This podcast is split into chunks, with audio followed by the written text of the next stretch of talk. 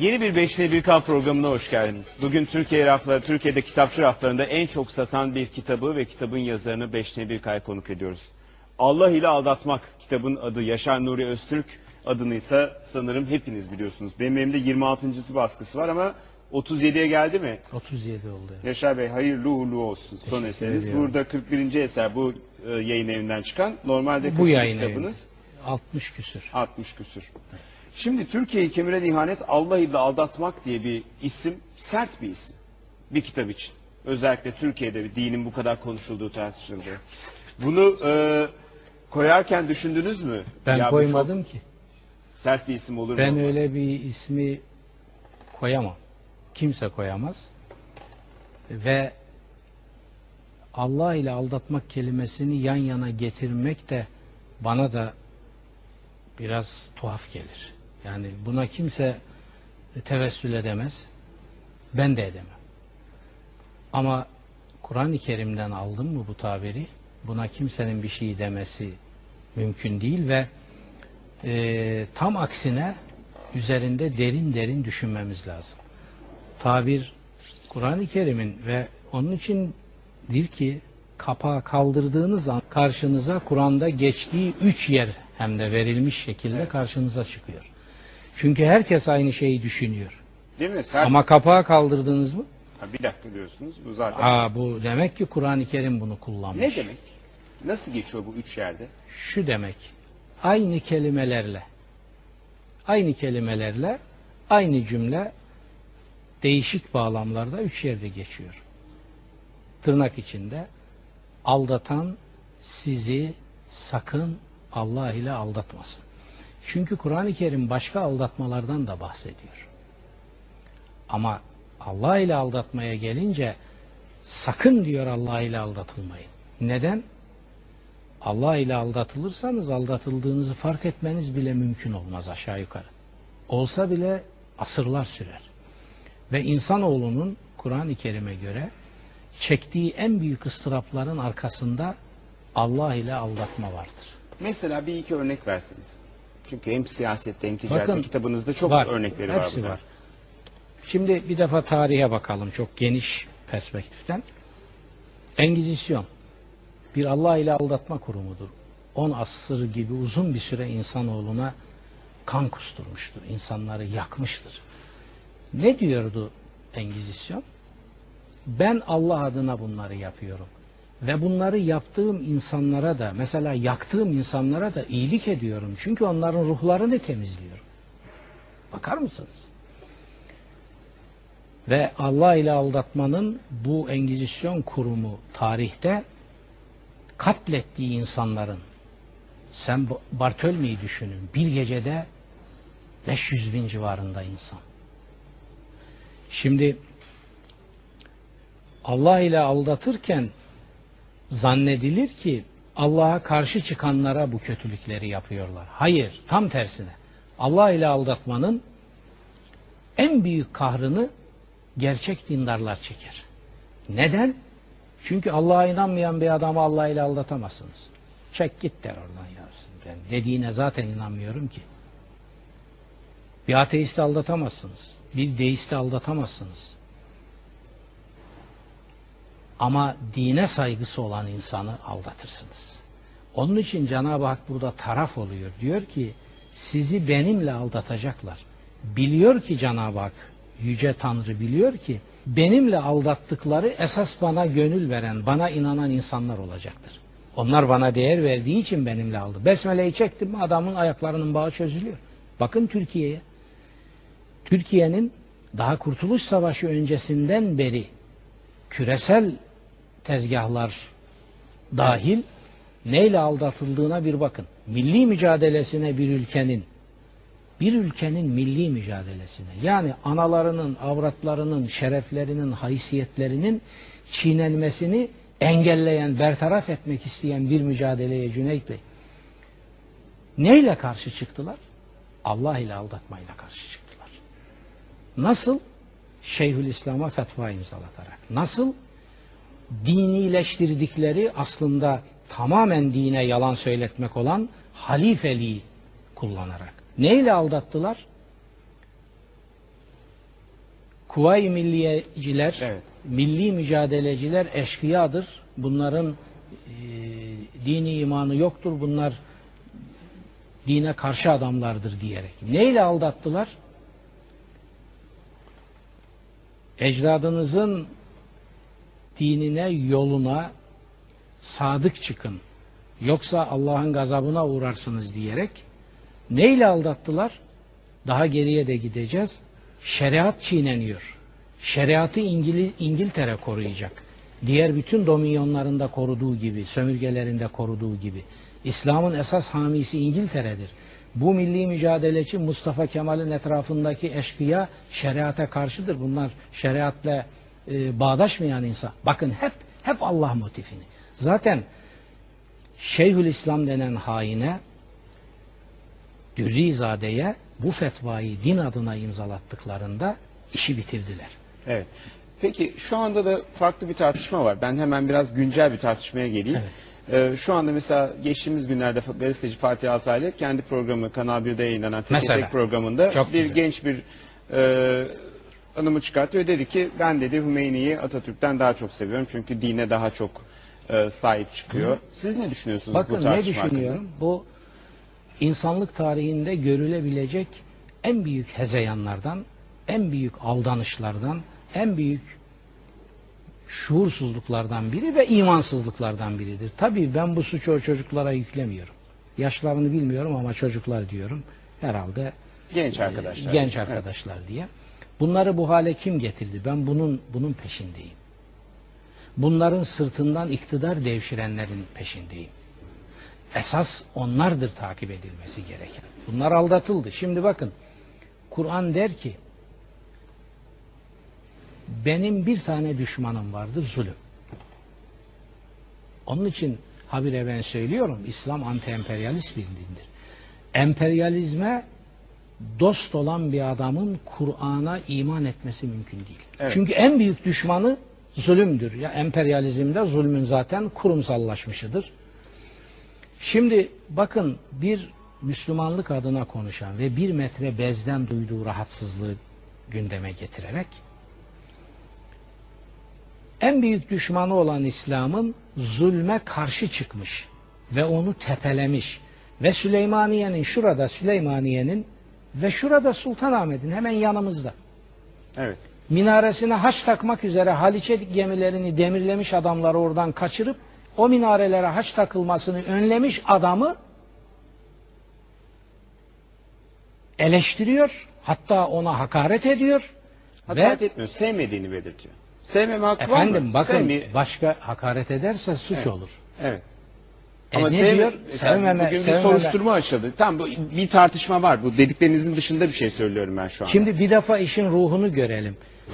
Atatürk'ü esasında başının üstüne tac etmesi lazım. Hümeyni bak ne onun mezhebinden ne meşrebinden. Ve Hümeyni'nin emperyalizmin Fransa'da e, besleyip koruyup yetiştirdiği ve Müslüman dünyanın üstüne salıp sonra da onun şahsında İslam'a hakaretler yağdırdığı, İslam'ı tetiş ve terör dini olarak İslam'ı ortaçağ hatta yontma taş devri dini olarak tanıttığı yani kullandıkları bir adam. Şimdi onu seviyor ama Sultanahmet Camii'nin minaresine haç takılmasını önleyen adamı ve anasının nenesinin ırzına tecavüz etmek üzere Eskişehir Ankara'ya kadar sokulanları oradan kovanları sevmiyorum diyor. Niçin? Allah ile aldatılmış. Ne demişler ona? Atatürk rakı içerdi. Atatürk işte bizi batıya yaklaştırdı. Atatürk sarığı kaldırdı, tekkeleri kaldırdı. Bilmez ki tekkeleri Atatürk'ten 100 sene önce tasavvufun en büyük isimlerinden biri olan Kuşadalı İbrahim kapattı. Ve buralar meyhane, kerhaneye döndürüldü. Buralardan hayır gelmez, kapatın buraları dedi. Atatürk 100 sene sonra bunun tescilini yaptı. Şimdi bunları bilmiyorlar. Bu bilgi kirliliği, bu aldatma, bu yanlış yönlendirme, dışarıdan kotarılan Türkiye'ye e, tasallut şeklinde yürütülen bir programın parçaları bunlar. Şimdi bunu bilmiyor. Ama neyi kullanıyorlar? O çocuğu Allah'ı kullanarak bu aldanışın kafesinin içine sokarsınız. Sokulmuşlardır. Bunun mesulü kimdir? Bir cümlede söyleyeyim, siz devam edin. Bunun sorumlusu Türk siyasetinin son 50 yılına damgasını vurmuş iki yüzlü sahtekar siyaset bezirganlarıdır. Onlar bu çocukları bu hale getirdi. Çünkü gerçeği onlara söylemediler. Neden?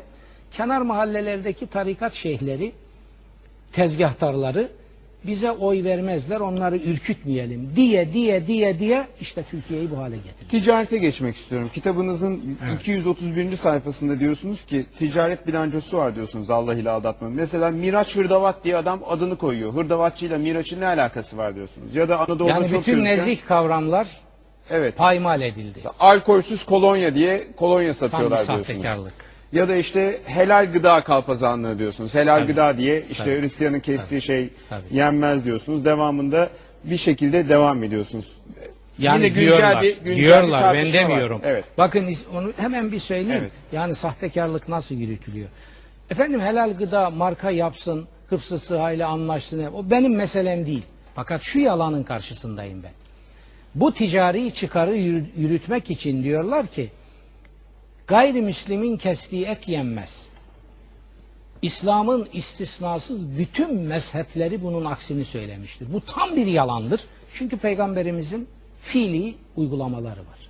Onun aksine mezhep oluşturamazsın. Ve oluşmamıştır. Hristiyanlığın nasıl keserse kessin. Çünkü ifade budur. Kitap ehlinin yani Yahudilerin ve Hristiyanların kestikleri etler yenir. Tabi domuz eti olmayacaktır bu. Evet. Yenen türden bir hayvanın etini kesme yüzünden Evet. haram hale getirem, getirmezler. Ve bu burada demek ki Kur'an-ı Kerim hijyeni esas almış. Hijyen şartları varsa ehli kitabın kestiği yenir. Şimdi siz ehli kitabın kestiği yenmez ben helal gıda yapacağım. Nasıl yapacaksın bunu? Hijyene en zıt şartlarda ve üzerine şu kadar da helal gıda farkı koyarak milleti soyacaksın. Bu Allah'ı paraya alet eden çok sefil bir aldatmadır. Evet. Ve şimdi bunu Türkiye'ye de sokmaya çalışıyorlar. Farklı özellikleri de var. Efendim, Başka giyim kuşamda da yine dini terimlerle şirket isimleri kuruluyor. Evet tamamen işte olarak. Allah ile aldatmadır bu. Nasıl mesela buna din istismarı diyemezsiniz. Onun için Kur'an-ı Kerim din istismarı gibi yuvarlak her manaya gelecek tabirleri kullanmıyor. Öyle bir tabir kullanmış ki işi omurgasından tutuyor. Şimdi Türkiye'de sermayeye el değiştirecek. O zaman çık rekabet şartlarına, ticari şartlara, ekonomik hassasiyetlere uy. Ne yapıyorsan yap. Benim seninle hiçbir ilgim olmaz. Ama Allah'ı bu işe sokma. Şimdi sermaye Türkiye'de yer değiştiriyor. El değiştiriyor. Değiştirdi. Değiştirdi. Değiştirdi beyefendi. Bakın bu bekleniyordu. Bu değiştikten sonra bizim günlük hayatımızı değiştirecekler. Ve Türkiye'de hayatı geriye adım attıracaklar. Allah ile aldatmayı Türkiye durdurmazsa bu el değiştiren, yer değiştiren sermayenin arkasında günlük hayatı Türkiye'nin afganlaştırılacak. Ve herkesi buradan uyarıyorum. Hiç kimse kazandığı parayı rahat rahat yiyemeyecek. Zıkkım olacak o paralar onlara.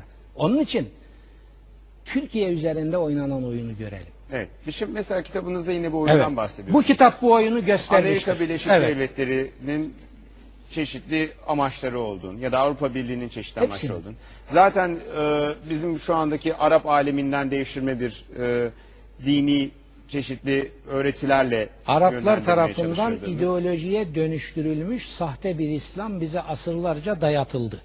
Şimdi buna bir de Batı emperyalizmi tarafından ılımlı İslam adıyla bir dayatmayı eklediler. Yalnız ben bir şey Büyük söyleyeyim. Orta Doğu projesi altında. Aynen. Peki biz çok yalnız değil miyiz? Bu anlattığınız tabloda biz yapayalnız dünyada bir ülke gibi gözüküyoruz sizin şeyinizde. Zavallı bir ülke durumunda görüyorum ben bu. Yalnızların misyonu çok büyük olur Cüneyt Bey. Yalnızlar yaratıcı tarafından büyük misyonlarla donatılmış insanlardır. Atatürk yalnızdı. Onun için geçen yüzyılında bu yüzyılında en büyük misyonunu taşıyan insanlık evladıdır. İslam dünyasının mesela kurtuluşu bana göre ister 10 sene sonra ister 150 sene sonra Atatürk'ün bıraktığı yerden başlayacaktır. Başka bir çare yok. Diyorsunuz ki Mustafa Kemal dünyada gelmiş geçmiş en büyük mümindir. Gelmiş geçmiş öyle bir tabir kullanmıyorum. Şu manada kullanıyorum. Hazreti Peygamber'in idealindeki mücadeleyi Müslüman tarihi içinde en fazla öne çıkaran ve onu başarıyla zafere götüren Mustafa Kemal'dir. Eğer bakın Çanakkale geçilse ve Kurtuluş Savaşı başarıya ulaşmasaydı, Sevr gerçekleşseydi, dünyada İslam diye bir şey büyük ihtimalle kalmayacaktı. Bunda bütün İslam dünyası müttefiktir. Bunu gördü Batı, özellikle İngilizler ve onun için hemen Mustafa Kemal'le İslam dünyasının arasına bir hır soktu, bir kılçık soktu. İslam dünyasının Mustafa Kemal'den reçeteler almaması için bütün tedbirlerini aldı. İngiliz arşivleri her yıl perdey peyderpey yayınlandıkça Mustafa Kemal ile ilgili bugüne kadar 8 büyük cilt yayınlandı Bilal Şimşir tarafından ve devam ediyor. 50 yıl geçtikçe açılıyor bir kısmı. Görülüyor ki İslam dünyasının gözünden Mustafa Kemal'i din dışı göstermeye matuf ne kadar slogan, söylem ve strateji varsa tümü İngiliz gizli servisi tarafından oluşturuldu. Evet. Bugün de aynı. Dikkat edin bugün Batı emperyalizmiyle müttefik çalışan bugünkü iktidar Başbakanından Dışişleri Bakanı'na kadar verdikleri bütün demeçlerin İslam'la ve Müslümanlarla ilgili bir Hristiyan ülkede veriyorlar. Bunların da anlamı var. Yaşar Bey son olarak şunu sormak istiyorum. Kitabınız çok uzun, konuşacak çok şey var ama siz çok net konuşuyorsunuz ve sert konuşuyorsunuz. Kitabınız da gayet sert bir kitap aslında bu döneme baktığınızda. Tehdit alıyor musunuz? Çekinceniz var mı hiç bunları söylerken ya da dur ya şunu da içimden geçiyor Trafik söylemedi mesela dediğiniz İstanbul'da yaşadığımıza göre trafik büyük tehdit. Her gün köşe kapmaca oynuyoruz e, trafik yüzünden. Ben böyle şeylere papuç bırakacak adam değilim. Bakın ben 50 yaşının üstünde, 57 yaşında bir adamım. Çocuklarım var, torunum var. Ben bundan sonra gök kubbede bıraktığım sesi biraz daha büyütmekten başka hiçbir şeyin peşinde gitmem. Yalnız benim büyüyüp yetişip geldiğim yerde 10 yaşında silah kullanmaya başlanır ve çok kısa mesafelerde her yıl birkaç kişi kurşunlanır. Ben bunlara yabancı değilim. Yani böyle bir misyonu bizim onun bunun tehdidi veya efendim tasallutuyla saf dışı etmemiz mümkün değil. Şunu da söyleyeyim, kimseyi burada töhmet altında bırakmayayım. Bir zamanlar çok tehdit aldım ben. Vız geldi tırız gitti bana. Ben o adam değilim. Yani tehdit alırsam daha üste giderim, daha üstelerim. Çünkü bundan sonra benim dünyadan bekleyeceğim hiçbir şey yok. Yatağımda pijamalarıma affedersiniz idrarımı yaparak ölmek de benim için bir onur değildir. Eğer bir tehditle ben yok edilirsem o beni anıtlaştırır. Benim ondan da şikayetim olmaz. Ama ben o işi Cenab-ı Hakk'a bıraktım. Bugün için söyleyeyim. Kimsenin günahını da almayayım. Tehdit filan da almıyorum. Neden? Çünkü beni bir zamanlar tehdit eden unsurlar aradan 15-20 yıl geçtikte gördüler ki bu adam samimi, bu adamın hiçbir nefsani hesabı yok. Bu adam Müslümanların meselelerini savunur. Bu adam Türkiye'nin meselelerini savunur. Ve nihayet bu adam ciddi, hakşinas bir adamdır. Buna hepimizin bir gün ihtiyacı olur. Bundan rahatsız olmak doğru değildir. Bazı fikirlerine Peki. katılmasak da. Çok Onlara teşekkür da ederim. teşekkür ediyorum. Evet. Bir zamanlar bana çok ağır hakaretlerle böyle bazen tehditler savuranların birçoğu bugün benim en yakınlarımda benim söylemlerime hizmet ediyor. Peki. Yaşar Bey çok teşekkür Ben ederiz. teşekkür Allah ile aldatmak yeni çıktı ama şu anda 37. baskısını yaptı. Yazın en çok okunacak ve okunması gereken kitaplarından biri. Ben de burada e, içten tavsiye ediyorum.